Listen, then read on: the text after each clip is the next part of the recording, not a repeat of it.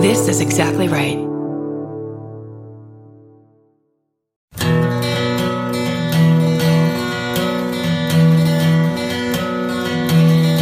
My favorite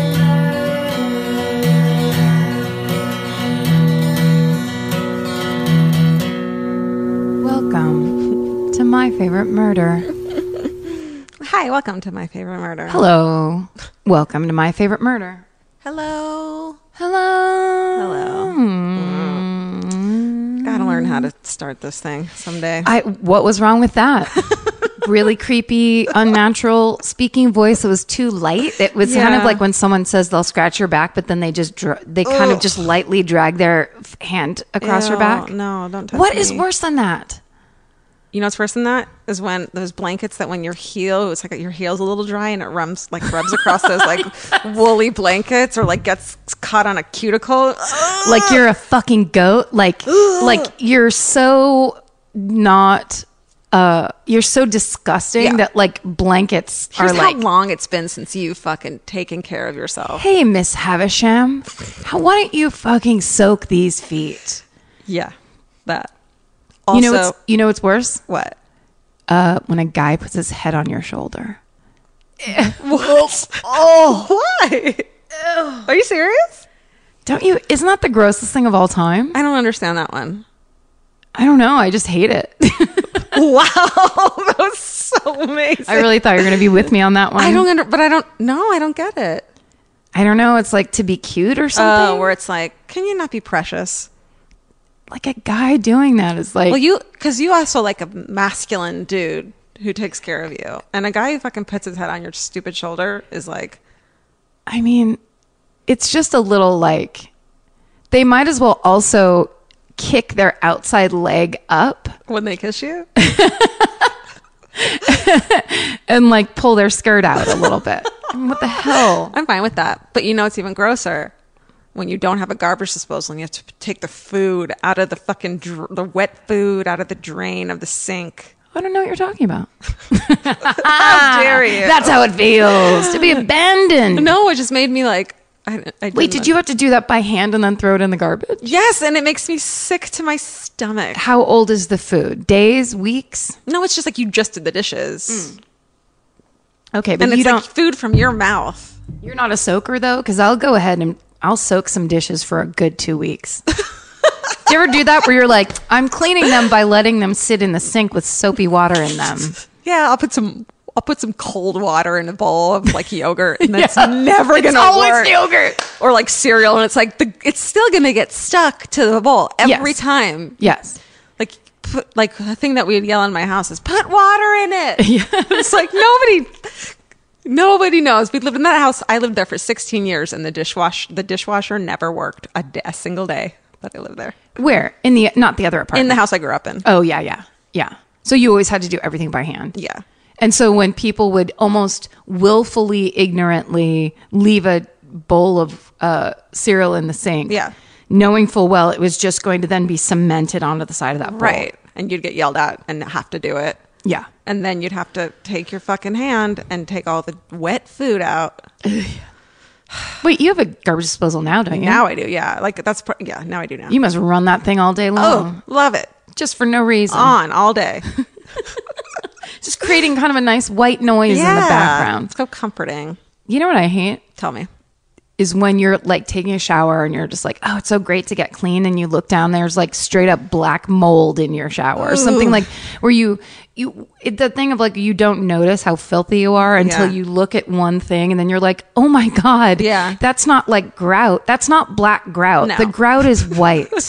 If someone else saw this who was a clean person, yes, well, right now in my shower, I hope you didn't see that when you just peed, is that um, like there's leg shavings everywhere. Because I just now, like, this is the first time I've had a white shower. Yep. Because our last one was like gray and pink, like vintage gray and pink. Sure. And you can't see that shit on gray, no, but now it's all white. And now it's you have just, to like, look at your own body leg shavings.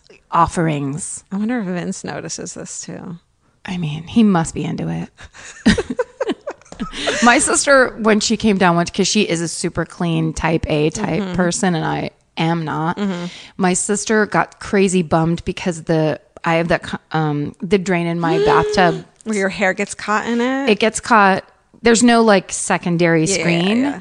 I've be able to find because it's just Yeah. there isn't one. Yeah. So it's always backing up, and my sister was so bummed at Oh. the amount of water because it was like no, I get it. yeah. It- and then that's I like was just like, standing oh, I- water. you're right. That is gross, but I've never noticed. It's just how it is. Like standing water. Standing water. I don't like that either. While because you're then showering. it is gross. it's gross and then the the leg shavings are like getting attached to your ankles. That's right. basically. And also they stay when the rest of it drains because it drains so slow. Yeah. Then it, it creates its own kind of like it looks like um a map, it, like a topological map Right. of a river basin. Look at you. Look at yourself. Look I- at you. Can I bring this back around? Sure. However, it does make your feet nice and soft when they're soaking in the water there. It sure does. And then they won't rub on a blanket And make scrape. you feel like shit And scrapey, about your life. scrapey, scrape. Anyways, that's been my favorite murder. Can you imagine someone who's listening for the first time? They're like, "What the They're fuck?" just like, um, I saw this um I came in here for decapitated head. this was on a murder list and it certainly is no murder. This is my favorite murder. really quick Yeah, one yeah. time my dad said to me he came down to visit me and then my like the thing broke in my toilet and he had to go in and fix the stopper or whatever it is Oh, I hate that. and while we were standing in there he goes hey why don't you spend some quiet sunday cleaning behind this toilet Holy shit! and the level of a total disgust that he said it with i think of it every time i'm in the bathroom by That myself is an extra level of con of being condescending. He Yeah. couldn't just say, "Hey, you should clean the back of your toilet." Oh no! It always has to be like a, one man Just show in fucking our family. Take a Why don't you sun- take a quiet? spend some quiet Sunday. Wow. Cleaning behind this I toilet. don't know, Dad, because I'm busy going to therapy to get over you. Hey, oh, or maybe because I just party. Yeah, I'm maybe too- 'cause I have a like- fucking life. I, like love. I love to be outside where the toilet isn't. Yeah, because I have friends. I don't like the toilet as much as you do. Dad. What am I saying Yeah, now? because it's not as because you know what's important to me, Dad? Living my life. Living my life, and if that means having a filthy toilet, so be it. So be it. You know whose problem that isn't? Mine. Mine. Welcome to my favorite murder. It's a murder podcast for murder, murder aficionados. Only murder. People were into murder. so much murder and That's it. crime. God, that we're all about it. Justice. Oh, that's us, Totally. America. America. Uh, that's Karen Kilgareth. That's Georgia Hardstark. Hi. We're here to host this show. And sometimes we talk about uh, personal stuff. We do totally. I don't know if you've. was that even personal? That was just like I don't know. Every day. Um, I met a guy today who works in a morgue. He's going to work in a morgue and is going to morgue mm, person school. Yes. But Where? We, we went to lunch today and I got Yes. so excited. I had this incredible therapy appointment that like made life sunnier. Then I go to this to the restaurant that we were going to meet at. It's Jones on 3rd. and It's not like we go there every day. It doesn't matter. Great. People know. Everybody goes there. It's a great place to eat in Studio City. Well, the guy who's ringing me up for my coffee was like, How's your day going? And I'm like, Good, thanks. How's yours? And he's like, Great, I had a job interview. I'm like, Oh, Jesus, fucking guy's talking to me now. I'm like, Oh, you're like being polite. Oh, what was it for? And then he was like, Oh, at the LA County morgue. And I was like, What? What the fuck? Do you think he knew? No. Ugh, I love that so much. He just told, like, he didn't know how I would react. And of course, I grab him by the arm. Did you really? Yes. Across the counter. oh my god tell me everything and he was like oh you know blah blah blah i'm going to school to be a mortuary mo- mor- mortician. mor- something like that and exactly like i was that. like that's amazing you're in the right la is going to be incredible and he's like i know the murder the right place. well i said the i said this is la is going to be a great place to do that he said i know the murder count just keeps going up That's right. she said that. and then I turn around and this girl came up to me and was like, Hi, I really like the podcast. This is weird. My grandfather is a serial killer. No. Literally moments later. Okay, that's when I walked in. Yeah. okay, so I have the bad habit of my sunglasses are also prescription. So when Oh. I come in from outside and my sunglasses are always on my head, which means I can't see. I always forget that you can't see anything. yeah, I can't see. Well, like I can't see past like a couple feet in front of me. Yeah. So like, and it helps me because walking into a place like that, Jones on Third is very like see and be seen type of place. Whom's whom. And I always get real insecure, Yeah, yeah. whatever. So I'm like, oh, good, better that I don't have my glasses on, except for reading menus and seeing where Georgia's sitting and all the things that actually I involve should've- meeting someone for I lunch. saw you, but I was in the middle of this discussion with this girl Anna. but also I didn't realize like I wouldn't I thought you'd be sitting by yourself. So when I when I when this kind of one blurry figure waved an arm, I was like, what the hell's going on that I have to go over here now? And I walk up and Georgia is in full on like kind of don't interrupt us conversation. No, what I was saying is, don't tell Karen, don't tell Karen, don't tell Karen. when she walks over, so you don't can tell save it? Karen. Yeah, So wait, you're going to tell me right now? yeah, he was a fucking serial killer. He's in prison. He was like the sheriff in Bakersfield, and he was killing sex workers. No. And she didn't know till she was older. And then she saw an episode of like Forensic Files and was like, that's my grandfather. Like she always knew he was in prison, but didn't know what the deal was. Hold on. I know. Was that in like the 80s or 90s? Like, my- she was like 11, I guess, and she looked in her early 20s. Yeah, she was pretty young looking. Yeah. That is so intense. I know. So I was like, this is Anna. Bye. Bye, Anna. I was like, get the fuck out, away from me. I can't. Get out, Anna. Because I can't keep a secret. I'm like, not good at that. So I didn't want to be like, tell you. That's so Her good. name is Nice Goats on Twitter. Nice goats. Um, his name is David Keith Rogers. He's and hi her. She said her grandmother wrote him a letter every single day, called him every Sunday, despite the fact that he was a serial killer. Denial. Denial? That's some serious denial. She's like, that's not the man I married. No. Well, c- talk about living a double life. He's he's the sheriff, and he's that is a nightmare. Awful. That's that's like that's as true detective yeah. season All of them never. because It's Mm. it'll never never, gonna happen. Um, can I can I say one other thing Yes. that I love? Yes. um, I'm listening to another new podcast that I finished within a couple days, as I do, called In the Dark, mm-hmm. the Jacob Wetterling one. Oh no, I haven't I haven't heard it. Well, I didn't. I was like Jacob Wetterling. Everyone knows what happened with him. He's a kid who got kidnapped, you know, in Minnesota in the eight- in eighties, whatever. And so I was like, I'll just listen to an episode. It is fucking enthralling. It is one of the best fucking in- investigative journalistic podcasty things I've ever listened to I gotta listen to it's it. incredible and it's not about jacob wetterling it's about everything that went wrong in it's like it is a fucking hard look at law enforcement Wow. and how they mishandled the entire fucking case and how it fueled stranger danger and the sex offender registries and is that the right thing to do and like it, it's and then they just solved the case like the, a week before they were going to put the podcast out Whoa. so they like tie all this shit into it Wow. Oh, I gotta listen to that. Madeline Barron is the host. I love that it's all these fucking badass women who are hosting these incredible investigative journalism So pieces. cool. In the dark, it's called. In the dark. In the dark. uh, fucking, I could not stop listening to it. Ooh, I love that. great. I actually just thought of this too because I just watched of um if nobody if you're not watching Vanity Fair Confidential, Oh, which is a series. Uh, On a th- place? what? Which part do you not know? I'm just trying to think of where it is, but it might Oh, be Investigation Discovery or something. It doesn't matter. You can just put it in. But it's they have they basically go over stories that have been in Vanity Fair, which is a t- magazine that's existed for like 70 plus years, maybe longer. Mm-hmm. Does great art, great.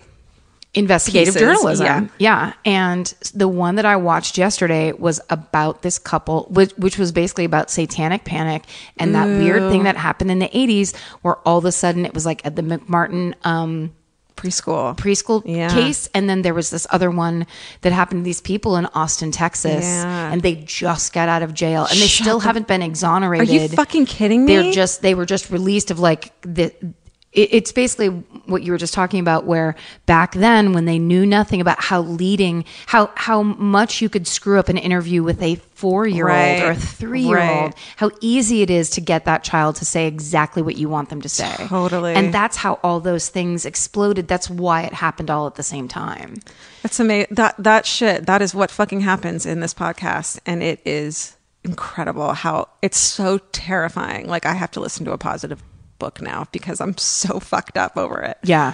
Oh, I gotta listen to that. Um, and Vanity Fair Confidential, what's cool is that they take those articles and they interview, like the main narrator interview guy is the person, is the person who wrote that article. yes. I love that. And then other, um, then the police Right. that were there, and the other family members and Right. stuff. They've been the last couple that I've watched have been so good. It's just like it's a really well done series. I haven't watched it in a while. I'm going to check it out. yeah, it's good.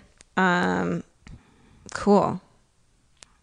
Um, Also, did you see the thing someone tweeted at us or it was somewhere like I think it was on our Facebook about the windshield wiper shirt yes. trick? Yes. Is that do you think that's true? Prob. I mean, it could have like its sources in some once Yeah. true thing, but I like the idea that people um, spread that around. Me too. Because I think it's that thing of just like eyes open, eyes Yeah. open, and don't like. So basically, what it was is there was a picture. A, um, I think it was either on Instagram or Twitter or Yeah. whatever, but it's like a girl. There's a shirt wrapped around her windshield wiper, and then when she gets out to take it off, there's Right. people there that are w- like to grab her because she's Right. out of her car. Right. They get you get in your car at night. You're being very careful in this built in the structure, and then oh shit, there's something on my windshield. I better get out and take it off. Yep. And then that's that. Like that's when your guard is down. Yes. So it's just the idea, and that thing spread like wildfire. Yeah. Oh, I saw that on a couple different places. Yeah. I was like, this sounds. This sounds like you know. And his hook was in the back of was in the car or whatever Yes. the back door. Um, but it is yeah, it is a good kind of reminder to pay attention. Yes. It only takes one thing like that. Yeah. And also you have to think um if you're it- like you should think of your car as like the safe zone. So like once you're in there and you've locked that door, Mm-hmm. you're good to go. So if you can drive with a shirt on your windshield wiper, Right. get the fuck out of there. And that's what the girl said she did is she fucking knew something was wrong. She saw a car idling, supposedly, you know, and then so she fucking drove away. And when she was alone and safe, she fucking got out and pulled the, the Yeah. thing off. It, She's like, it didn't make sense that it was wrapped around my windshield. Right. Yeah, it doesn't because it's not like oh, it dropped from you know Right. it blew onto my windshield Right. or whatever. It's if it's wrapped. She was basically taking her context clues and going, "This is a red flag situation." Betcha this fictitious fictitious character is a murderino. But she is. yeah. Um, what else?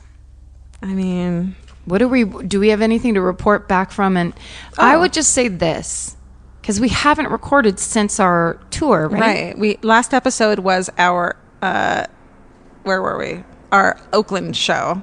The last Okay. episode we eh, we put on this podcast was the Oakland show. This podcast, this one right now, Yeah. was live Oakland. Yeah. Um, after Live Oakland, we met a bunch of great people. And the first person we met was a girl who made us some amazing stuff. I don't have her card or anything, but did you see in that bag? And I'm not sure if you went through it. So I got a tote bag that said, uh, My dogs are fiercely private. Oh, and she got me a bag that had a fucking adorable Siamese cat on it. Yes. That I'm totally using all the time now. Yep. And uh, also, um, ha- I think handmade, I don't know if she bought them or if she designed them herself.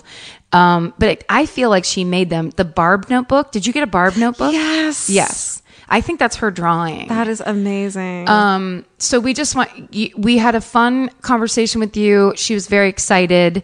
And, uh, we just wanted to say it was just as fun for us to meet you as, Yeah. uh, as it was for you to meet us. Cause she was, um, she was, pr- she was very sweet and Yeah. very excited. We're uh, everyone's been we're so lucky. Yes, we get lots of nice presents, and it's funny. And also in Oakland, uh, most of my family was there. My cousin Stevie, who's basically like my older brother, um, who beat me up my whole childhood, and then became a, a super cool friend, and now is basically like my sister and my sister's family and his family like do everything together, and it's really awesome because that's, the way cute. we all grew up together. Family, It's like yeah. the next generation.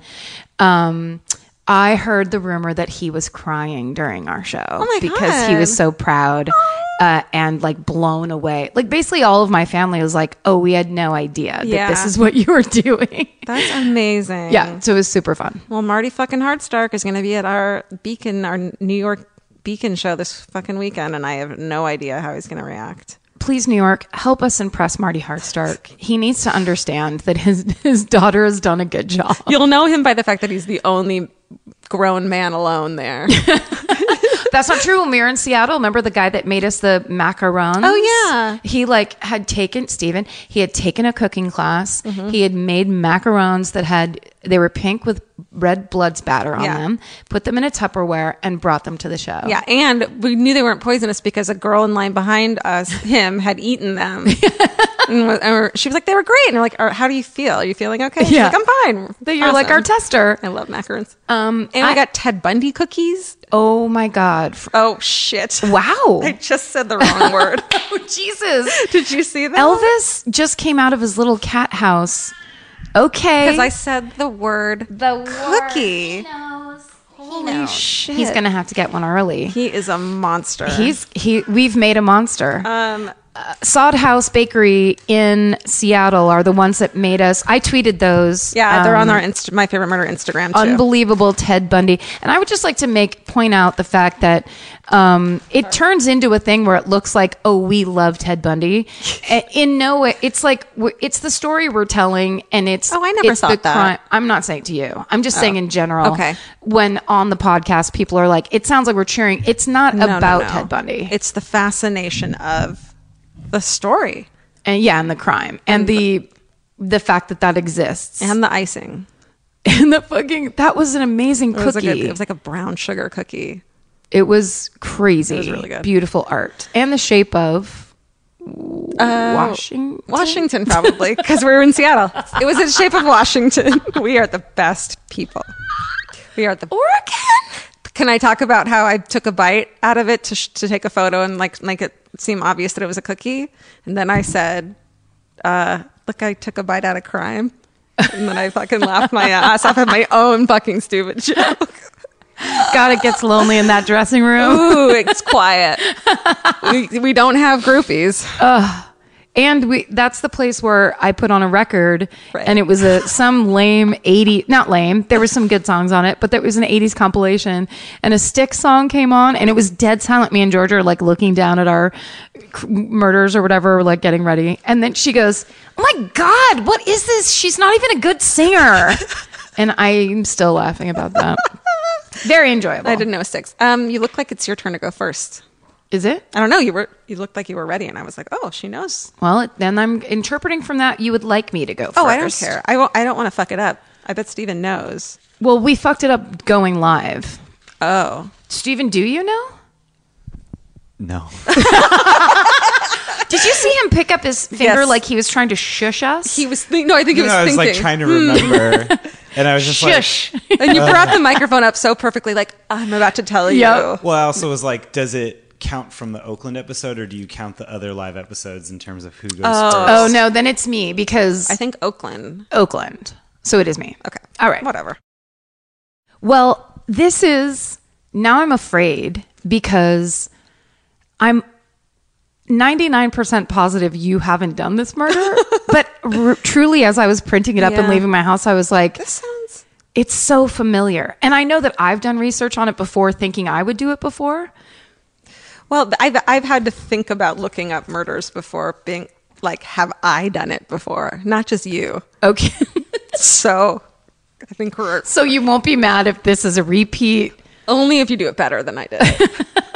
Well, I'm pretty sure you didn't, but I know we've talked about it. Okay, I'm excited. And the reason that I wanted to do it is because I mentioned it the last the Excuse me. last Just pick the biggest one. Sorry, like in your face. no problem. Okay. The last uh I think the last studio recording that we did when I talked about the Pepin sisters, the French Studio maids is that in my killed apartment. Yes, this this podcasting studio. Um, so it's another case of folia deux, which is the shared psychosis, and it's the story of Ursula and Sabina I Erickson. have not done it. Oh, We've thank talked about it. Yes. I fucking am excited about this. Okay, good. All right. What a huge goddamn relief. Because I was truly like, I was like, I'm printing it. I don't, this is what I've done. Like, I can't go back from here. What if that's like my trigger and then I'm like, this is over? I can't believe you don't remember. I was I cried that episode. yeah, it meant a lot to me too. Anyway, um, all right. Okay. So, um, There's something about the sound of an old timey cash register that really takes me back. I know it sounds like someone is about to hand me an ice cream cone, but it also sounds like we just sold some merch. That's right. And if you're a Shopify user like us, you know that this sound means you just made a sale. Shopify has helped millions of businesses sell their products online, but did you know they also offer the same support for brick and mortar stores? From accepting payments to managing inventory, they have everything you need to sell in person. So give your point of sale system a serious upgrade with Shopify. Shopify POS tracks sales across all your locations. That way, you'll always know what you have in stock and where. They also provide reliable tech that fits your unique retail needs, like turning a tablet into a credit card reader. And if you're looking to reach new customers, check out Shopify's marketing tools. They're easy to use and they integrate with all social media platforms. With Shopify, we have a powerful partner for managing our sales. And if you're a business owner, you can too. Do retail right with Shopify. Sign up for a $1 per month trial period today at shopify.com slash murder. And here's the important note that promo code is all lowercase. So go to shopify.com slash murder and take your retail business to the next level. That's shopify.com slash murder. Again, don't forget the code is all lowercase. Goodbye. Georgia, have you ever been blown away by the most simple dish at a restaurant, like perfectly scrambled eggs? Oh my God, yes, Karen. And then all I want to do is make that dish at home and eat it every day. Well, you probably could as long as you have the chef's secret ingredient, made in cookware. Made In was created to bring restaurant quality performance kitchenware to home chefs around the world. For years, they've built their business by supplying restaurants and top chefs with high end cookware. Some of Tom Colicchio's most treasured dishes at his restaurant Craft are made in Maiden. Whether you're cooking for professional critics or just the critics you live with, your meals will benefit from the quality of Made In products. Like their carbon steel cookware, it combines the best of both cast iron and stainless steel clad, so it's rugged enough for grills or an open flame. It's the MVP of summer cookouts and cook ins. What I really love about made in cookware is that it actually makes something like having a Memorial Day barbecue much more convenient because you can keep everything on the grill. If you need to throw, say, a pan of garlic up on the top while you're grilling your steaks on the bottom, it's strong enough, durable enough to do that. If you want to take your cooking to the next level, remember what so many great dishes have in common. They're all made in, made in. Save up to 25% this Memorial Day from May 18th through May 27th when you visit madeincookware.com. That's M A D E I N cookware.com. Goodbye. in that it, it, sorry if you didn't hear that episode so uh, a folie à deux is is uh, in French, it translates as the madness of two, and it's a form of shared psychosis uh, between pe- two people who are extremely close. The Papin sisters were um, an older and younger sister. It is rumored that they were having a sexual relationship, um, but they did work uh, for uh, a rumored to be very strict mistress who they killed so violently that it beats most of the crimes we talk about modern day. It really it doesn't it doesn't fit with what you know what I mean? Crime not matching the punishment and all this. yes, ex- it's it's such extreme overkill Yeah. that it's not so bizarre. Totally. So, this and this is a little bit different, but this I feel like is the m- much more famous version of this shared psychosis, um, and it is uh, Ursula and Sabina Eriksson. So, in May of 2008, uh, two Swedish sisters who live in Ireland, who are in their late 30s, named Ursula and Sabina Eriksson. Um, sorry, twin sisters. I sh- that should be in there. They are twin sisters, and they live in County Cork, and they've traveled to. They're they're tra- they're traveling to London, um, but they've taken. Um, they're in Liverpool when this all goes down, uh, taking the bus into London, or they're right outside Liverpool, I guess. Um, so when they first arrive in Liv- Liverpool or wherever they are nearby it, the first thing they do is they walk into s- the St. Anne Street police station and quote unquote report concerns about Sabine's children. So from the get go of their like trip to London, there's shit going on. Um, they immediately go and start talking to the police. Th- Nothing comes of it. They then they get on this bus, the National Express coach, um, into London after a little while on the bus, they tell the driver they don't feel well. He pulls over to the roadside services um, and they get off the bus. When they try to get back on the bus, they are clutching these bags that they have with them in a way that makes the driver suspicious. Mm-hmm. So he says, We need to look in your bags before you get back on the bus. And they're like, No fucking way. And they're so weird about not letting anybody look into their bags that the bus driver kicks them off the bus Good and for him. leaves them there. Fucking hero. oh wait, that's kind of shitty. Don't leave women on the side of the road. But Well, but but I mean, like, wh- so if, the second I hear this, I'm like, what is in those bags? Totally. I need to know what's in those bags immediately. oh, I yes, I'm imagining lots. uh, right. Um, so, uh, so the gas station manager. Uh, where they have stopped at these what they call services in England, um, is informed by this bus driver. These two are acting weird and shady, and so I'm not letting him back on the bus. So that gas station manager calls the police. They come and talk to Ursula and Sabine, decide they're harmless, and leave. So now uh, Ursula and Sabine are stranded by the M6, which is a freeway in England.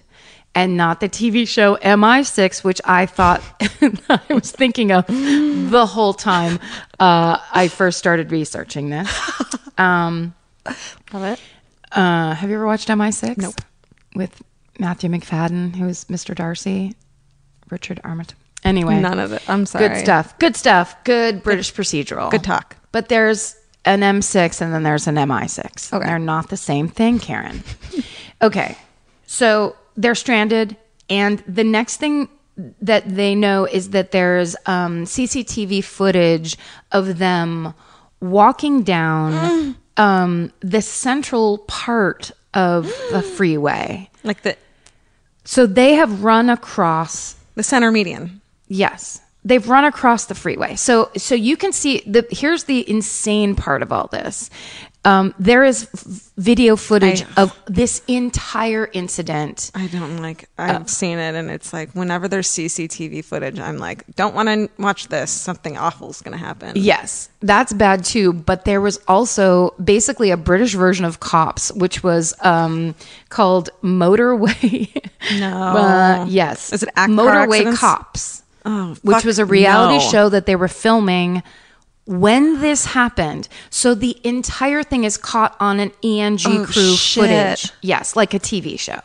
That's why there's so much like you can see all of it. That seems illegal. It's super crazy. Yeah, because did they sign waivers? Totally. Um, they, there must be because they broke the law. They must Right. not have to or something. Sure. So basically, here's what, or maybe they have different rules Right. there of production. All right. here's what happened. Um, they're they're in the central median, and they cr- they run to cross it again. Mm, Don't cross the fucking freeway. Ursula gets across, but Sabina gets hit by a car. So they call the highway agency traffic officers, which I imagine is like the highway patrol. Sure. But I don't know, and I didn't look it up. um, there, I wrote this horrible thing. Uh, So when highway agency traffic officers, what I can only imagine are the British Highway Patrol, so British chips, which in America are crisps, but in England are French fries. Um, That's. I love where you went with that. That was So dumb. unexpected. That's so dumb. So like fish and chips. What if like fish and ch- what if there was like a cop show that the cops were British and there was a guy named like Andy Fish, and so it's like fish and chips. Can someone please make a fucking? We'll be the chips. So Karen Andy and I. Fish is a British detective that's come to Los Angeles, and then he needs the help of two girl podcasters chips. Where are the chips though? oh, because we're British cops. We are. Well, because we have. Oh no, no, we're chips. We're highway We're patrol. chips. Yeah, we're Highway Patrol. Right. Um, all right. Oh, mm, um, What? some- fish could be the band. Fish. fish. The band Fish. Fish and chips. leads cops like they're undercover narcs, Yes, and they go to their shows. they narc on people at their own shows. Yes. they're pot cops. Yeah. Guys, here's the thing. Oh my god. So the basically the British Highway Patrol shows up with this British reality show called Motorway Cops. Fuck you. They're already recording it. That's so shitty. No, no, no. They didn't know what the scenario was. They showed up on the scene like, well, this is a day in the life of these cops. Okay. Yeah, it's like that. Oh. Okay. So, uh, so, uh, as they, so the two twin women are standing on the side of the road talking to these cops, and the the guys that were that were there first on the scene first are explaining to the British police who showed up with the camera crew. They're like, okay, so here's what happened. I guess they ran across the freeway. We don't kn- really know what we're, they're doing. One of them got hit, but she's okay. And blah, blah, blah. And they're explaining everything. And the two women are standing there while the cops are talking to each other. And then, as the camera's rolling, Ursula bolts out into the freeway and immediately gets hit by a truck and it is on it, it- the truck is going 56 miles an hour uh it's on camera you can it, it doesn't there's somebody that's kind of blocking it so you don't see like the the real awful part but um And to make it clear, she's not running, trying to cross. She's running to get hit by a car. Well, there's no. Um, it's just like that fucked up part in Bowfinger where Eddie Murphy has to run across the freeway for the like special effect. Do you remember that? Mm-hmm. Uh-huh, You don't. well, here's the thing. It's not like Frogger where it's like one coming every couple of seconds. Right. It's like running into onto the five right Yeah. now. Like there's there's no pause in the breaks. traffic. No. Right. So she ran out onto a busy freeway intentionally. Fuck.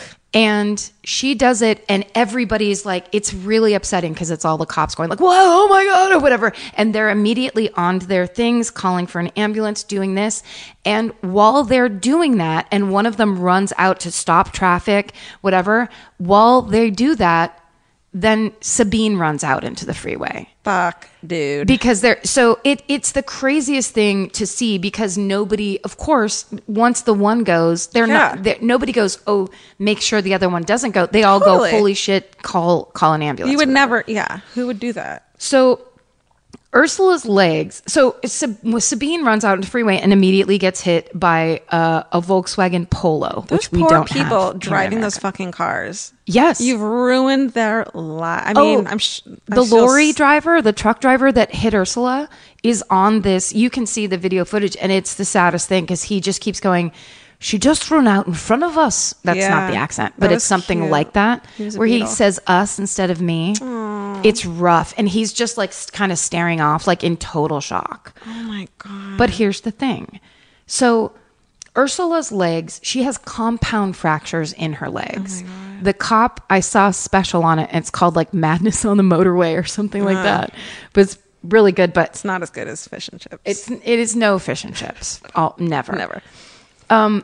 She is down, and this is so upsetting because her she's bones are sticking out of her legs. Uh-uh. No, no, no, no, yeah, no, yeah, no, no. yeah. You're not going to get hit by a truck I on know, the freeway and but I- have it not be really gross Right, right, right. and upsetting. But meanwhile, she's down, right? So the bottom half of her body is not moving and it's fucked up badly. But the top half of her, they they go and they put one of those tinfoil Mm-hmm. marathon blankets on her, and they're like trying to talk to her. It's basically like the ambulance is going to be here. You're Mm-hmm, okay. And she starts going, "I know who you are. I know who you are." And they're Mm. they're like, "Just take it easy. It's okay." Um, Oh my god. she says, uh, "I recognize you. I know you're not real." Oh my god. And the and the police are just saying it's okay, stay down. yeah. She's tries she's trying to get up, so it looks like a really hideous part of like Walking Dead, where Right. like the zombies been like attacked from the back, but they're still Right. dragging themselves. Like she's trying to push herself up, but her legs Oh, aren't going to move, and she's trying to like fight him. She's spitting at him how scary. yeah for she's her. freaking out so um her sister is so that's ursula sabina is also on the ground and she looks like she's out out and there it's there's a female cop next to her and i think the second person is a woman who was maybe a passerby in a car. I'm not sure. But they're both sitting there and they're like, she's got one of those tinfoil blankets on her. And she and and Sabine is just eyes closed out. And then she comes to and she like almost like immediately gets up and they're like no no no don't move don't move and she's clearly like dazed but she starts saying they're going to steal your organs she's yelling that over to Ursula Holy balls. they're just, they're going to steal your organs and and she and then she they're like no no no stay down and they're trying to hold her down and she starts yelling help call the police Oh, and they're like we are the police it's okay and they're and so then they're thinking they're on drugs They- yeah, yeah. they must be on some kind of drug because now Sabine is up on her feet and she's trying to like she's like tr- like trying to get away and they're like you need to calm down it's okay Mm-hmm. she fucking jumps the rail and runs into the other on the other side of the freeway you fucking kidding me? swear to god they thank god that wasn't as busy on that side and i think they may have stopped traffic like traffic Right. was totally stopped on this side Right. where ursula was So laying it's probably looky loos slowing down and shit. probably and like maybe less traffic i'm not sure but anyway she runs across this cop has to run after her and he's like stop what are you doing don't you know you're hurt you're hurt and she's like and she basically turns turns on him like she's gonna fist fight him oh my god and she's like and she's screaming help call the police and they're like we are the police like it's crazy so they so basically it eventually takes six policemen to subdue sabine Oh my god. six policemen to finally get her down and sedate like they shoot her up they meanwhile um, airlift ursula out to the hospital Mm-hmm. she was spitting at them the whole like they were fighting the entire time and the cops that subdued sabine said that she had superhuman strength that both of them did so they're thinking they're on probably on pcp or Yeah. something like you know the, the drugs associated with That we're taught as a kid are like, yeah what cr- yeah, you could like lift a car or Totally. do whatever you want totally. which I just the idea of whatever world that they were in where they thought what was what was happening because so they still scary. don't know to this day the logic behind and there's no explanation Wait. I hope I was hoping you'd get to the explanation. well i'm just going to spoiler alert for you right now No. they've never explained it in court when she finally went to court all she would say is no comment they have never explained any of it And there was no drugs in their system. So, okay. She gets they finally they finally the six people get her down, sedate her. She goes to the hospital and then goes directly into police custody in a place called Stoke on Trent. Uh, so i- on May 19th, 2008, um, she is released from court. Sabina is released from court without a full psychiatric evaluation. Oh, great. Having pleaded guilty to trespass on the motorway and hitting a police officer, which she decked that female police officer. She punched her right in the face to get away from her. That's before she ran across for the third fucking time. So the court sentenced her to one day in custody, which um, she'd already served. Um, so she leaves and she begins to wander the streets of Stoke on Kent, um, trying to find who- her sister in the hospital and carrying her possessions in a clear pa- plastic bag. So she's just kind of out, now just- out on the street. Let her go. Yeah.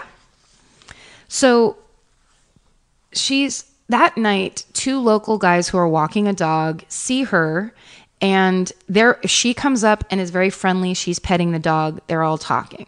One of the men is um a 54 year old man named Glenn Hollingshead, who is a self employed welder. He was, uh, had been a paramedic and he was a former RAF worker. Um, the other man was his friend Peter Malloy. And um, so they all start talking. And even though she's friendly, Sabina's acting super weird. So she does stuff like offers, um, she's asking them if they know any, the directions for any good bed and breakfasts um, or any place to stay. Um, uh, she offers them cigarettes and then takes them back while they're smoking them. Like she's so he so this guy Glenn Hollingshead can tell there's something wrong with her. This is the part I. This is the part that I'm like, did we do this one, Did we? Steven? Well, this is the murder part. Yeah, So we must have talked about this. I before. th- I'm sure we've talked about it, but I don't know. I don't think we have. That'd be a bummer. Well, Eh, who cares? You're, telling, Um, you're doing a great job. well, thanks. Thank you. I appreciate it. So she they go back to his house cuz he he's like something's wrong with this lady Yeah. and she's just wandering out on the street. So they go back to his house and she's basically saying I need to find my sister. She's in a hospital. Mm-hmm. So they start um I think they said she she they hang out that night she was carrying multiple mobile phones and a laptop she was constantly looking out the window she was super paranoid and um, Malloy assumed, the friend assumes that she's run away from an abusive partner, the way she's acting. So they're like, you can stay here. Hmm. And she's tonight." probably all bandaged up and shit. Right. For after being released. I don't, but I don't think when she was up and like basically trying to duke it out with this cop, she looked fine. Fine. Oh my Having been hit by a car two times, Yeah. she seemed fine and didn't break any bones apparently because she wasn't like held at the hospital. So, okay. So, anyway, um, when the friend leaves, he leaves at uh, shortly before midnight, and Sabina stays at the house. So the next morning, Hollingshead is calling local hospitals um, to find Ursula to see where she is, and uh, at let's see, this would be seven forty in the morning. He goes outside to ask his neighbor for tea bags, and the the neighbor says, "I'm let me finish up what I'm doing, and I'll come and bring him over." And so so um, Glenn walks back into the house. Uh, oh, because he's washing his the neighbor's washing his car, so he's like, "Oh, "When I finish, I'll bring him over."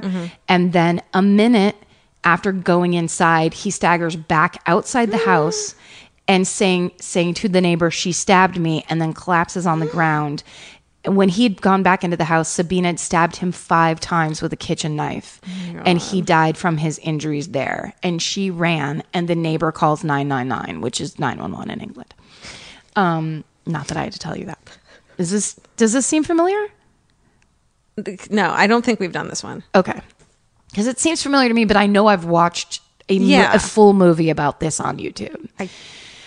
You can, and, and we all can if you want to after this. So essentially, uh, she goes out of this house with a hammer in her hand and is hitting herself in the head with the hammer. Oh, Uh huh. So every once in a while, periodically, it says from Wikipedia. Uh, so a passing motorist sees Oh this, gets out of the car, and tries to grab the hammer away from her.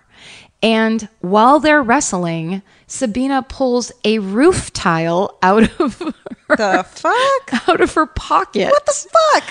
You know, when you're wandering around town Like this looks. and you just put some stuff in your pocket. She pulls it out and hits him in the head with it. He's momentarily stunned and she runs away.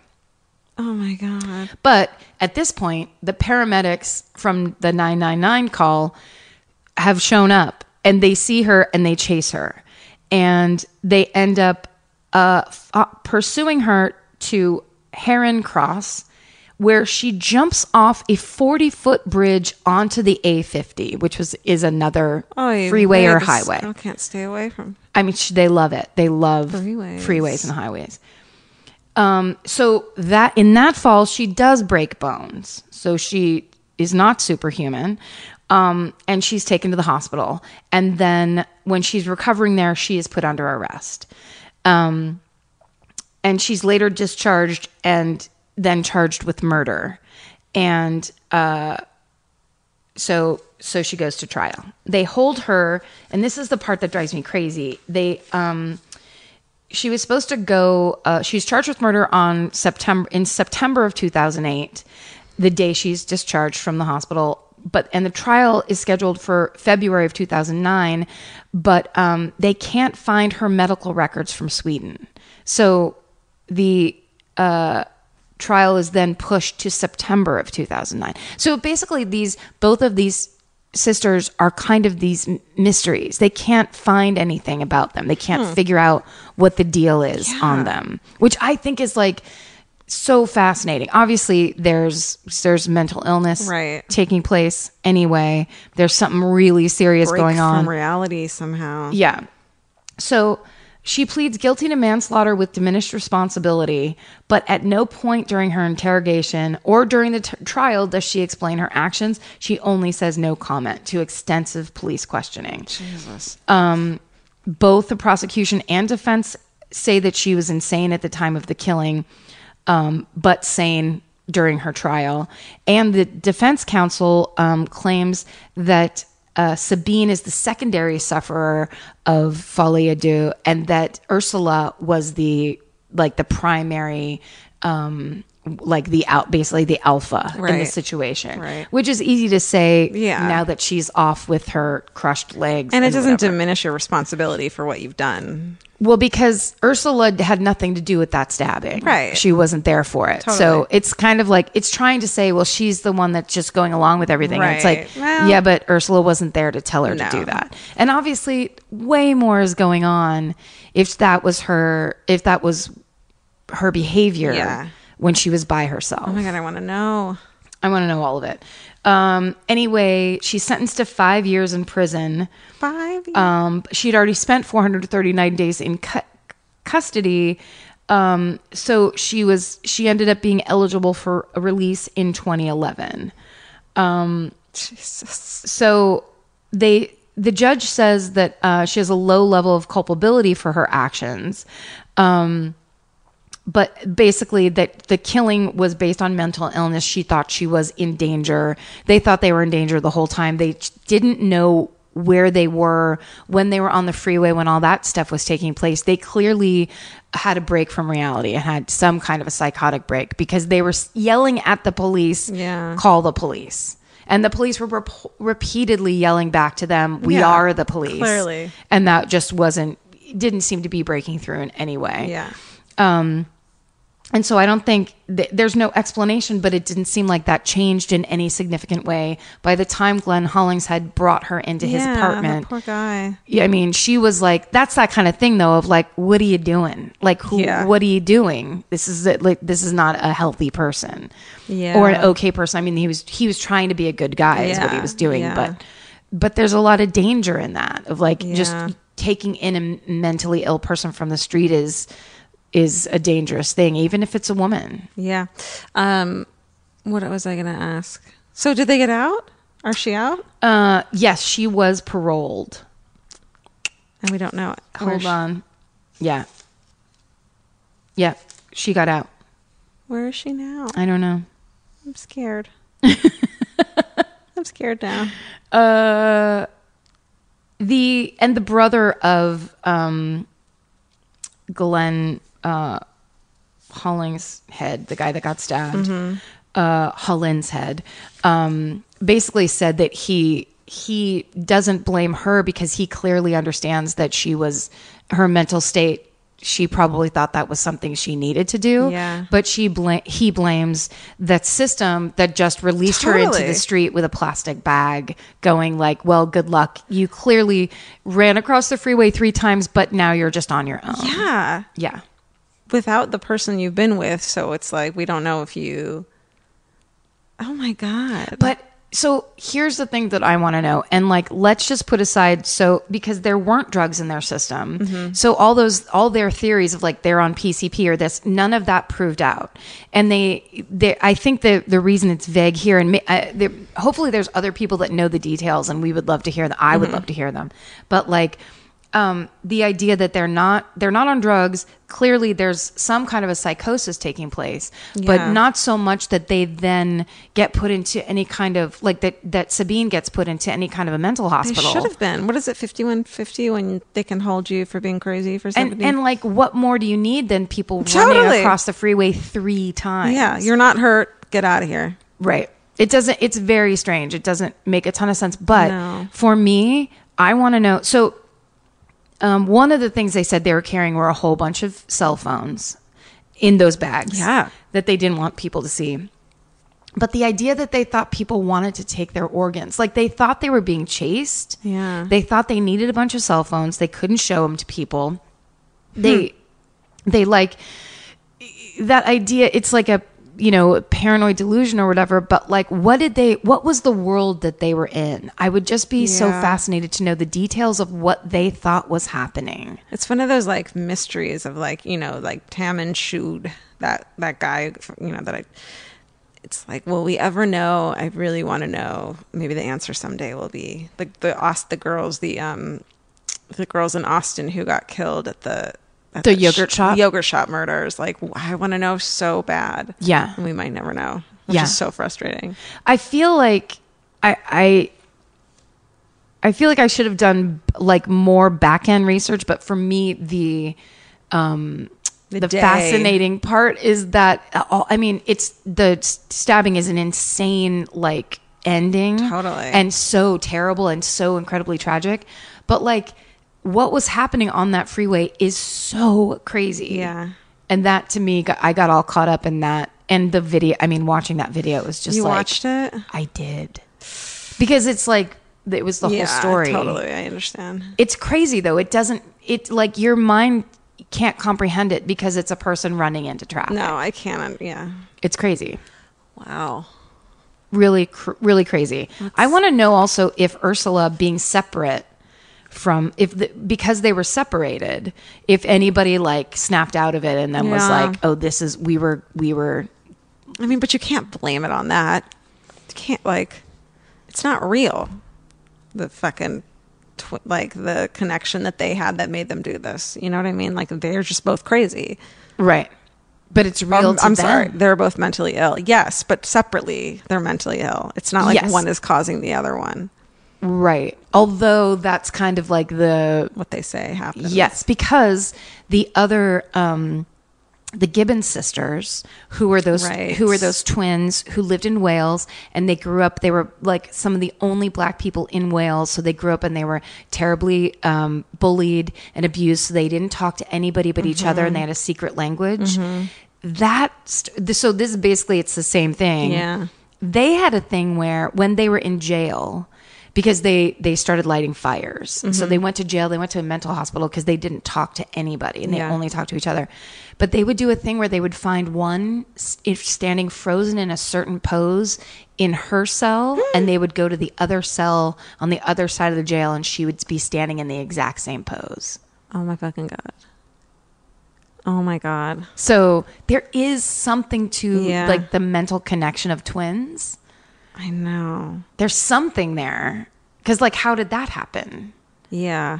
unless it was like oh every day we do this thing Right at this time. maybe I don't know. Or is that, you know, someone um, exaggerating at the mental hospital told someone that and that got a little bigger and bigger and bigger.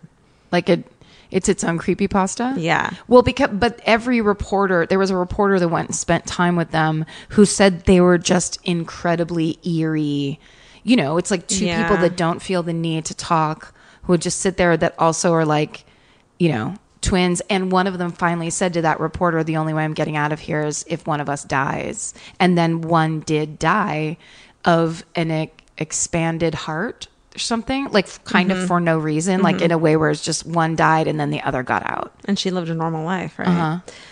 If you or could at be- least she's got out and Right. is living her life outside a mental hospital If you could be a twin, would you be a twin? ooh i I used to want to be when I was a kid. you what I wanted to be when I was a kid. i mean i think it would be fun it would i bet it would be hard to like look at yourself all the time Part of me was just like, I kind of want to know what I look like objectively. You know what I mean? yes And do you ever like look at photos and be like, okay, if I saw that girl, what would I think? I don't know. I mean, the the funny thing to me is that I can take such insanely bad pictures, and I can take really good Mm-hmm. Me too. pictures. And then it's like, well, what is the? I guess it's just a happy medium, and that's how it is with everybody. It's so weird that yeah. Am I gonna get yeah Mm. everything? It's- what if you and I start fucking? What is it called? Morphing into each other. Folle- fo- follying. Folly a doing. yes. Let's do that on the road. Okay. That'd be kind of fun. It'd be fun. It'd be fun to just oh run and tr- just get your. yeah. Like you make my decisions for me, please. I'm done making decisions. Yeah. Um, My decision is to pull someone's eyes out. Sorry. Sorry, my decision is to run into the freeway. All right. If you're like me, you're always looking for a story to dive into. Whether it's a family drama or a mystery to solve, the key to getting hooked is the details. I need rich visuals and intricate storylines, and June's Journey has that and more. June's Journey is a mobile mystery game that follows June Parker, a daring young woman, on a quest to uncover the truth about her sister's murder. This is your chance to test your detective skills because you'll play the game as June herself. Explore beautifully designed scenes from the 1920s, like lavish estates and gardens, and don't forget to keep an eye out for hidden clues. There are twists, turns, and catchy tunes, all leading you deeper into the thrilling storyline. And if you play well enough, you could make it to the Detective Club. There, you'll chat with other players and compete with or against them. June needs your help, but watch out, you never know which character might be a villain. Shocking family secrets will be revealed, but will you crack the case? Find out as you escape this world and dive into June's world of mystery, murder, and romance. It's all just one tap away. Discover your inner detective when you download June's Journey for free today on iOS and Android. That's June's Journey. Download the game for free on iOS and Android. Goodbye. I love when I like think of a mur- like when I'm like, what murder should I do? And then I'm like, oh yeah, I've fucking been fascinated by this one for years. I'm gonna do it. You know, when it's like not one you just randomly find. Yeah. So Mel Ignato is a 50 year old man. He's a divorced father of three grown kids. And Brenda Sue Schaefer is 36. She's a medical assistant, and they had been in a relationship for two years and engaged. And then in 1988, Schaefer decides to break it off. And she tells a friend that Mel was sexually abusive. And by all accounts, everyone says he's controlling and he's a sadistic motherfucker, is what I wrote. So Brenda goes missing after deciding to break it off with Mel. And her car is found on the highway, clo- real close to her home, close enough that if it had broken down, she could have walked over, walked home. It had been broken into, um, the radio stolen, and family and police, though, quickly suspect Mel in the disappearance but they're unable to locate any witnesses or physical evidence linking him. Um, and they can't find Brenda, her body. Um, so they interview him to clear his name, so he can clear his name by testifying before a grand jury. And randomly, he mentions the name of his ex girlfriend of 10 years, Marianne Shore, which randomly brings her into the investigation for the first time. They hadn't even known it, like, she wasn't on their radar at all. So the police interview Marianne, and eventually she confesses to helping plan the murder of Brenda. And of course, out of that, she gets a plea bargain that she'll only get uh, charged with tampering of- with evidence. So Marianne tells police that Mel had convinced her to help him plan and carry out Brenda's murder. They spends they had spent several weeks making extensive preparations for Brenda's murder, including quote scream testing Marianne's house and digging a grave in the woods behind her house. Um, Mel even keeps a checklist of the things he was going to do to Brenda on the night he killed her. And these photos of her, you know, I watched a couple episodes of all these shows, and he looks like, you know, he's 50 years old. He looks like a dad. He looks like a normal dude, normal 80s dad. She's 36, and she's this pretty, you know, sweet looking girl. A fucking sweet honesty ad, you know And it's his girlfriend? they're engaged and they were together for two years. She had been divorced and he's kind of like showering her with gifts and and it just gets weirder and weirder though. And and her, her family says in the beginning like we just didn't understand why she was with him at all and it, it didn't trust him from the beginning. But I think you know he was a sociopath, so he was fucking charming at Yeah. first. Yeah. He made her feel special. Right. Um, so on September 23rd, 1988, Marianne tells the police that Mel lures Brenda to the house under the guise of her returning some jewelry that had belonged to Mel that I think he must have bought her. Um, and when Brenda gets in the house, Mel pulls a gun and locks the door. And Marianne is there this whole time. He forces her to strip, then blindfolds, gags, and binds her. And he uses the list of all the things he was going to do to her and proceeds to go down the list, doing each of them. Um, he ties her to a coffee table and he rapes, sodomizes, and beats her, all the while having Marianne take photos of what's going on. What the fuck? What in the fuck? This is someone you were with for two years. You were Okay. you have grown children. Like who the fuck? Yeah. Let's see. Sh- Marianne says she never joined in. She just took photos. Oh, oh, Yeah, right. oh, okay, Marianne. Oh, everything's fine then. Okay, you just took the photos of a, a vicious attack. He then That's even grosser. I It's know. even grosser. yeah. How? c- e-, Well, it's how not- Could it's you not gross. See that? You know, like You're and you're standing by taking photos.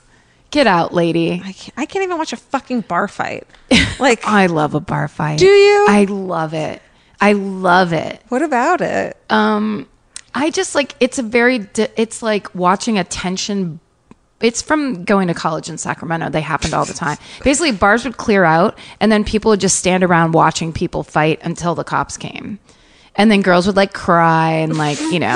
Drunk girls Like, crying. "Stop it!" And be like, if you just be quiet, it'll be over faster, Yeah. and then we'll all go home. Oh my god, it's my favorite. It's just like male. It's it's you know '80s male expression. where They're Macho. just like, I'm not a football player, and I'm not a frat boy. I don't know what to yeah, do. I'm and gonna I don't know. punch you It's in on. the Pen- face. I'm all pent up with my fucking testosterone and anger and me shit. and my feeling. I have all these feelings, and Yeah. I'm not allowed to have them. And I listen to a lot of Boston. So here, I'm going to punch you right in the face. um, I saw a couple of vicious fights before, so like I feel like I have this aversion to them I because just they were don't- too awful. Yeah, I don't like. fi- I can't. I can't look. I love it. That's so amazing. I love that. I love that.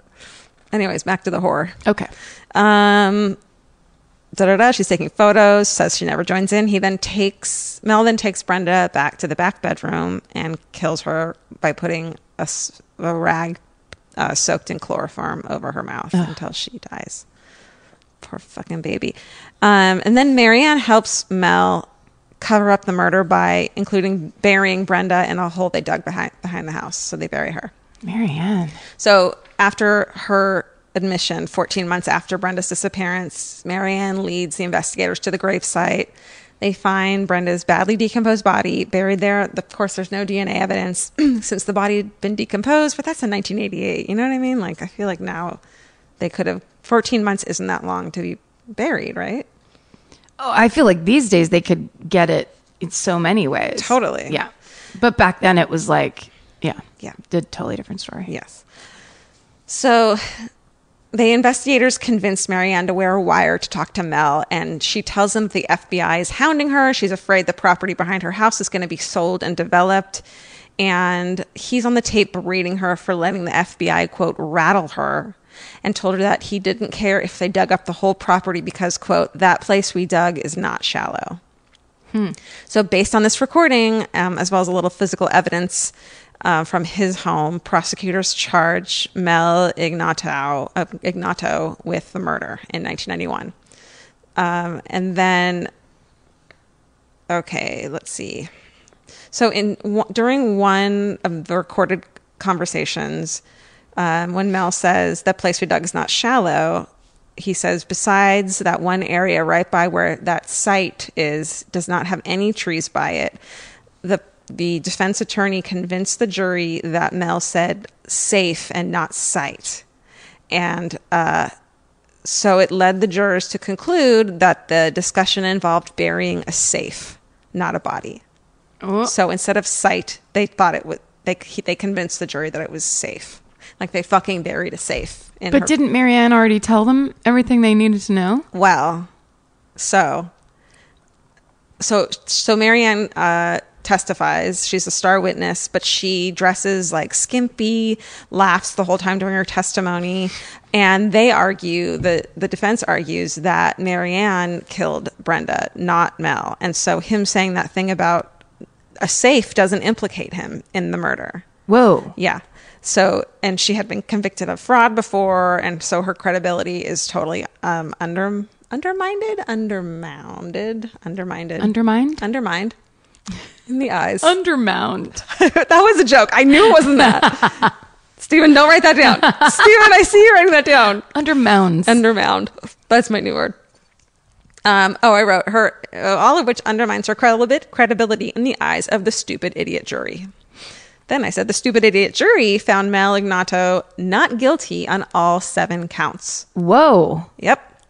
Then the judge, Martin Johnstone, he's so embarrassed by the verdict that he writes a letter of apology to the Schaefer family saying, if it was just me and not a jury, I would have fucking put this guy away forever, which is like pretty amazing. Yeah. And then an interesting random fact. So it was this was take, took place like December 21st or so. And it turns out that when a trial, the closer a trial takes place to Christmas, juries are more likely to acquit. That makes sense. It's not fucked up. Yeah. Is it because they want to get the fuck out of trial or is it because they have like they have feelings of, you know, when you get all fuzzy and cozy during the holidays and you're like, eh, love and family and stuff. Yeah. I bet it's like I bet it's a bit of both, depending on the personality. But it's like normally where you wouldn't have either at play, Yeah. you have now both at play. Right. So whether it's the person that's like, but I just watched this Hallmark movie about Everyone giving can people a change." second chance. Yeah. fuck. And like in the fucking courtroom, there's like a Christmas tree in the corner. And And they're like, people are looking over there like, I've got to go shopping now. they put a fucking Santa hat on Mel to, No, while he's sitting at the. stop no, it. I'm just saying that's what they should do. they bake cookies, so it just smells Right. nice. Immediate mistrial. Uh, they, they just no, they just spray air freshener that They smells just- like baked cookies. Spray cinnamon glade. Don't you love it? Okay, innocent. Mm, okay, so six months later, okay, then, so he's out, this motherfucker. Six months later, he sells his house because he needs funds to pay for his legal bills. And the house is like, he's not a fucking trashy person. He has a beautiful house. He looks like a normal guy. I argue he is a trashy person. I mean, clearly, you know what I mean? Like, you wouldn't know. Like, when I was like researching it, I was like, oh, I thought of like um, making a murderer dude yes, right. who's just like lives on a you know farm or whatever. No, it's like a lovely Tudor house, and he is your fucking dad's best friend. Yep. in the eighties, you Yep. know. So he he sells the house. He needs to pay for the legal bills. so a carpenter is laying a carpet layer is working on the house. He pulls up a length of carpet in the hallway. Underneath that carpet is a floor vent. Inside that floor vent is a plastic bag taped to the inside of the vent. Ooh. Inside the bag is the jewelry that Brenda had brought over the night of, as well as three rolls of undeveloped film. Oh shit. And he grabbed that bag and ran. Nope, because he didn't own the fucking house anymore. Someone else owned it. Oh, you mean the guy, the carpet layer? The carpenter. yes, he did. I He, thought, okay, good. Okay. Uh, Yeah, he- I was they- like no. And No. then he very silently he he um nailed in some wood and covered that. he vent. opened all the and he exposed the uh, the film. Anyways, that's the end of my story. the end by. yeah, so the fucking cops get those three rolls of film developed. It's like 180 photos of start to finish Marianne's, I mean, Brenda's torture and murder. Taken by Marianne. So And everything she said was fucking done by true. Mel. Yes. Holy Well, shit. Mel's face isn't in the film, but his body hair patterns and Fucking moles Marianne. match it perfectly Oh good, okay. and match her story. Yes, Like okay. she wasn't fucking lying. She's a fucking monster. Yes. But she wasn't lying. Hey, guess what, Karen? What? Uh-huh. Ever heard of Double Jeopardy? I sure have. Oh, well, here it is to ruin your night. Yep. Because of Double Jeopardy, Mel can't be retried for Brenda's murder. He's brought to trial for trial for perjury based on his grand jury testimony because it's like all they could fucking do. Um, s- he knew he couldn't be retried for murder, so he confesses in court at his perjury trial to the whole fucking thing. He turns to Schaefer to Brenda's brothers and says, "But she died peacefully." yeah.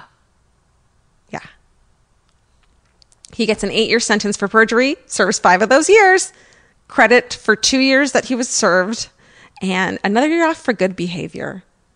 You get, can we look at your whole life of behavior and know that you murdered someone? And then, so that doesn't, so you fucking not getting in a fight at the mess hall doesn't take, get time off your fucking sentence? You'd think. One would think. Excuse me. So, um, da da da da da. Sentenced. Okay, good behavior. He's out. He gets another thing, another charge, another year, another thing for perjury, a different thing. Um, So they're still going after him in whatever way they can. Yeah. Like they do on Law and Order. When Yeah. Like, we'll get him for the Right, right. So he gets he's another another trial for perjury, nine years for that. Released from prison for the second time in December 2006. He goes home to Louisville, living at home four miles from the house where he murdered Brenda. Whoa. Two years later, September 1st, 2008, Mel allegedly falls off a ladder, cuts his arm on a glass coffee table. Again, the coffee table. Right? Slowly leads to death. Yay. what? He's 70 years old. Okay. Is I'm sorry. So it's a ladder inside the house. I don't know if it's a ladder, but a, h- you know, he's like hanging a painting on a standing on a doing thing. something, got it. falls off of it, and it. Some places say he s- breaks through the glass and cuts his arm. Some say his head, but either way, like there was like blood marks where he like climbed around the house and like couldn't. And so people are like, "Did he really fall?" Like. Or did someone like Yeah. basically go smash his head into a glass coffee table? into a coffee table, which is the same thing he fucking tied Brenda to when she came over. Somewhere I said that's the same coffee table, but I don't think that's true. and that would be Yeah. in, well, that would mean he would put that coffee table into storage. But it wasn't his coffee table to begin with. It was Marianne's house. Okay.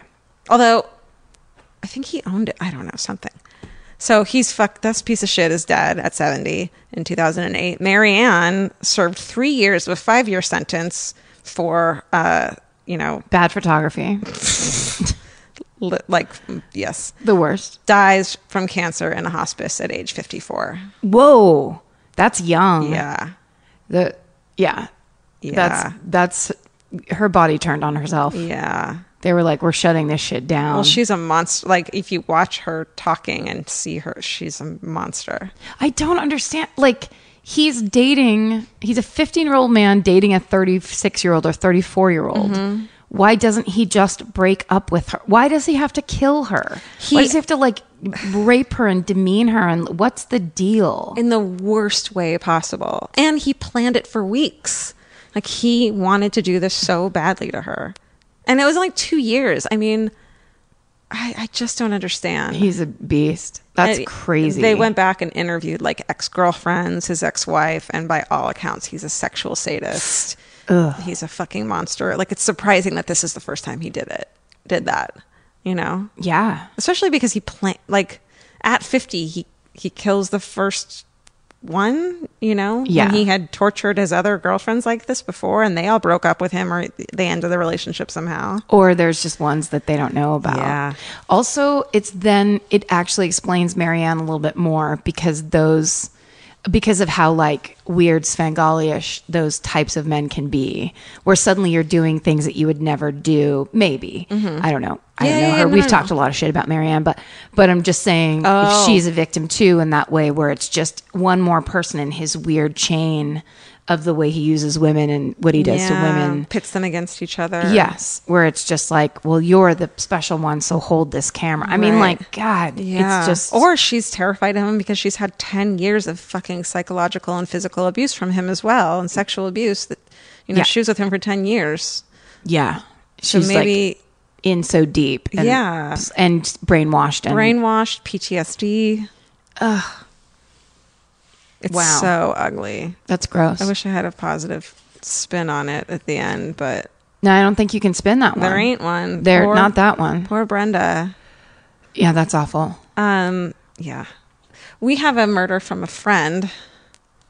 Should we do Kurtz? Oh yeah, Okay.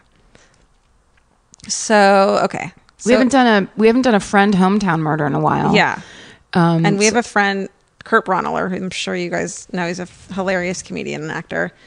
Um, and he called called one in. he called one in. He, he has a special. His comedy special is coming out this Friday on uh, Comedy Central at midnight. He also has a podcast on Audible with his wife Lauren, who's a good friend of mine, called Wedlock, coming out in April. So check those out. Let's. I haven't listened to this.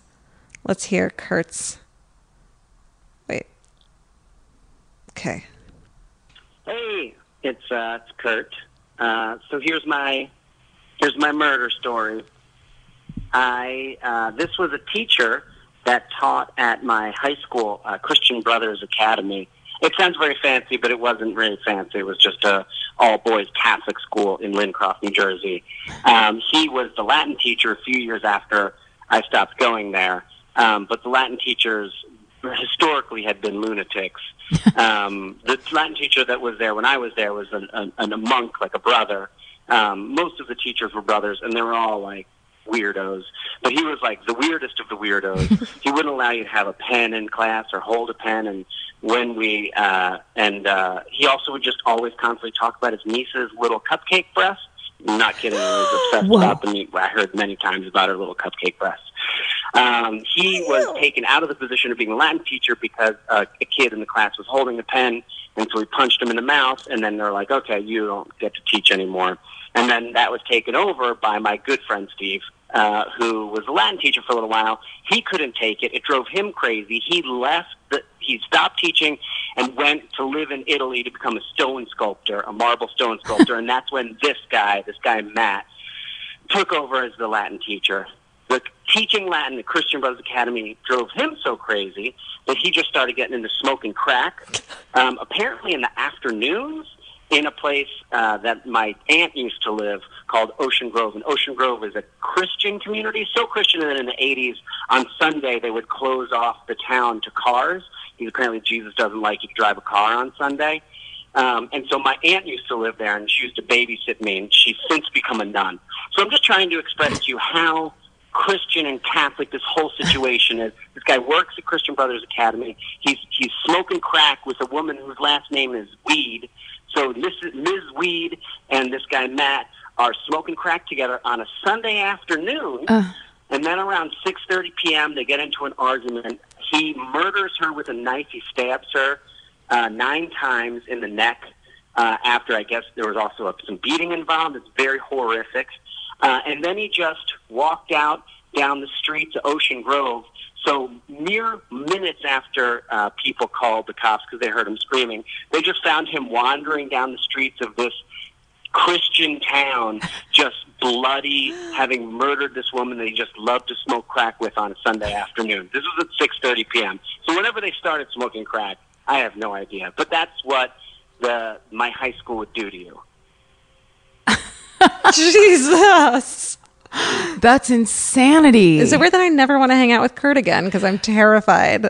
I love the visual of a guy covered in blood walking through a town where you're not allowed to drive on the weekends. It sounds like it sounds like yeah, those like it sounds like a Twilight Zone town Yes. that's so perfect that then a guy suddenly the image of the opposite of that walking through town. Also, what was driving people so crazy about that Latin class? It's fucking Latin, man. There's some there's some like devil shit. devil shit in there. it's devilish. I can't believe they taught it there. Please watch Kurt Bronner's special Trust Me, which airs um, this Friday, March 3rd at midnight on Comedy Central. Yeah. Uh, wow. that Thanks, was Kurt. That was quite the episode. That was that was dark. that one had something for everybody, I think. Yeah. Mostly murder if everyone wanted murder. Yeah. Oh wait, let's say something uh something good. Okay. You go first. Okay. Well, mine is really big, but I also can't super get into detail about it, but I'll just say this. I had a year a probably 3 year problem uh get resolved on Friday afternoon that has caused me so much stress and panic and and shame and it's a financial thing that's boring in detail but I will tell you this if you're in a place where you are fucked financially and you're worried and you're scared it will end and I I swear to God I was I've been in this place before but this was like a way way way bigger version and it really felt hopeless at times and um, and it's over. And like, and part of the reason it's over is because of this podcast. And uh, I'm so grateful that we are doing it and that we have it. It means the world to me. And we're, I feel crazy lucky that we actually get to do this as a job. Me too. It's so fun. And also just the fact that now this uh, truly, it's like a 500 pound weight has been taken off my shoulders. So happy for you. It's really quite nice. I had no idea how rough it was until it ended and you told me. I know. I couldn't tell anybody about it. It was That's silly. Please tell me. I can handle fucked up shit. Well, yeah. No, I know. It's just that thing where know. I, think it's like I think everybody has it some version of it where it's like the problem where you think it's this means some terrible thing about Shame you. around it. yeah. and Um, I or just feel- like it's failure. It's it's Yeah. I failed and now everyone's gonna know I failed. Right. Um but guess what? Everybody fails. Yeah. Everybody fails on all different levels every day and we're all trying to make ourselves feel better about it. So don't beat yourself up and um, Yeah. just know the end there's always there's always a silver lining there was always light at the end of the tunnel Yeah. I had in the same kind of idea of that, what you just said. I had, after going to therapy since I was a child, like after, like around five, I had the most amazing session today of, I think, ever. And she said to me halfway through, I know you're an atheist, Georgia, but you, s- you worship at the altar of doubt. And it fucking blew my mind. And so we're working on that now and how to get past doubt. And it, it was this switch today that I'm so it made me hopeful for the first time in a long time. uh, when i met you when we were at jones on third Tonight, today, yeah. you absolutely seem different really? yes well you had first of all you had the big smile because somebody was telling you a story About murder. it, there was a murder story happening when I arrived. But then also, yeah, just that kind of you had almost like the um like almost the uh, eyes of like wide-eyed wonder kind of thing of Yeah. like, "Oh my god, you can look at the world in a different way." It felt, um, and so because of that, I want to say, like, and I know it's so people f- try to find therapists and they're new at it, and they're like, this didn't work for me, or I didn't like this person, and it just is a lifetime of it. And I've had so many fucking therapists in my life, and a handful have been really good. yeah. and the one I have luckily is right now is amazing and you just have to keep Keep trying. keep trying cuz you'll find you'll find it It is almost a little bit like dating. It where It, is. has to be a person that you want to spend that time with, that you want to barf all your worst stuff onto. yeah that under but still Doesn't make you feel bad. No. They can't make you feel bad. no and this is the first time she's ever said something straight up to me like that and I fucking appreciate it so much and this is after a year of getting to know me and that was just life changing Yeah. That's a good thing to realize and understand there's options. yeah yeah and uh fuck man I feel lucky too for this podcast I Yeah. can't believe this my life I'm so We're pretty lucky. so lucky knock on Knock on wood. Uh, veneer wood Thank you, Stephen. Thanks you, for Stephen. Stephen. Thank you so much for m- really bringing us together and making this Yeah, podcast you're happen. Part of this. Oh, thank you. I can't Stephen even- Ray Morris of the Percast Just is like turning red. blushing. Stephen, Stephen, you can't be here if you can't take a compliment. I'm learning. I'm learning. Berating Stephen about not taking our it's compliment. better if I yell at you, right? Than Oh, yeah, compliment feels you. good. this feels like home. um, yay. Well, thanks I for, know. I get it. Thanks for joining us, you guys, and listening. And Uh, and participating. Yeah. And guess what? what? He knows already. I know. He's jump- you're jumping your line. yeah, Elvis. Stay sexy. And don't get murdered. Elvis, you want a cookie? Bye.